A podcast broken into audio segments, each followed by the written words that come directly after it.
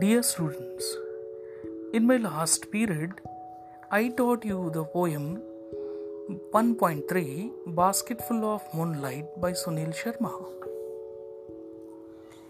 And today, this is my try to just give this poem summary in an audio form so that you can listen it carefully and enjoy learning English.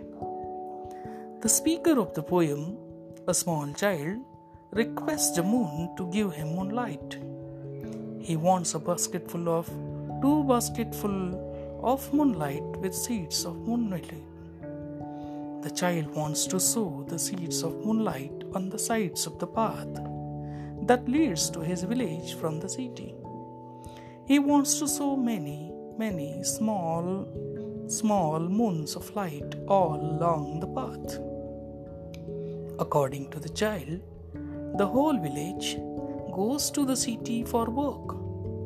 By the time of their return to the village, it becomes quite dark as his village is quite far from the city. Moreover, the route to the village is tough and full of snakes and scorpions.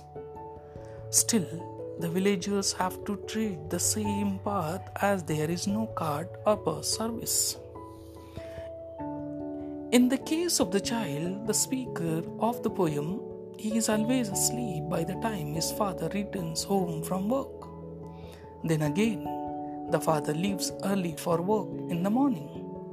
While the child is still asleep, so the child repeats his request for a basketful of moonlight on loan. The child wants to light the dark route to his village so that his father can return early in the evening. Like any other child, he too wants to hear fairy tales and stories from his father. To conclude, the child again earnestly requests the moon to give a basketful of moonlight so that he can sow the seeds of moon on the sides of the path that leads to the village from the city. Here we end the poem's summary.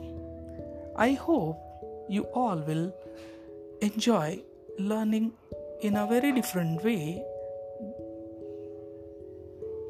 Thank you.